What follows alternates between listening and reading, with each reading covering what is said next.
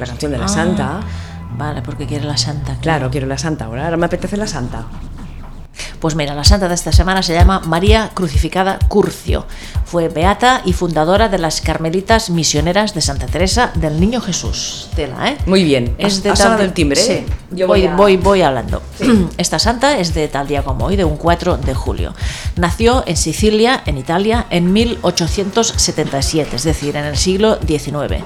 Dice el santoral que estaba dotada de una gran inteligencia y de un carácter alegre y decidido. Sentía una gran sed de conocimientos, dice, que saciaba con los libros de la biblioteca familiar. En el año 1890, cuando tenía 13 años, obtuvo el permiso para inscribirse en la Tercera Orden Carmelitana y como quería convertir el ideal de un Carmelo misionero que uniera la dimensión contemplativa con la apostólica, inició una experiencia de vida común con algunas compañeras terciarias en un apartamento de su casa paterna. Eps, sospechosa, ya sabéis que esto de compartir casa con amigas y eso pues siempre nos parece un poco sospechosillo y es por este motivo que hemos escogido esta semana a María Crucificada Curcio. Más tarde, eh, esta mujer se trasladó a Modica, otra ciudad, para dirigir la casa titulada llamada Carmela Polara, para una casa para acoger y asistir a muchachas huérfanas o necesitadas.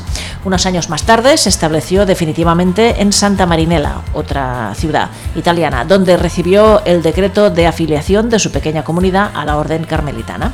Siempre se dice que María Crucificada Curcio exhortaba a sus religiosas a que se entregaran sin medida al servicio de la juventud más humillada y abandonada para, comillas, separar en ella el oro del fango. Cerramos comillas. Toda su vida estuvo marcada por una salud muy precaria y por una mm, enfermedad compl- complicada, la diabetes. Pasó sus últimos años enferma, eh, rezando y entregándose, dice, a sus, a sus hermanas, a sus religiosas. El 4 de julio, tal día como hoy, de 1957, murió en Santa Marinela y fue beatificada un 13 de noviembre del año 2005.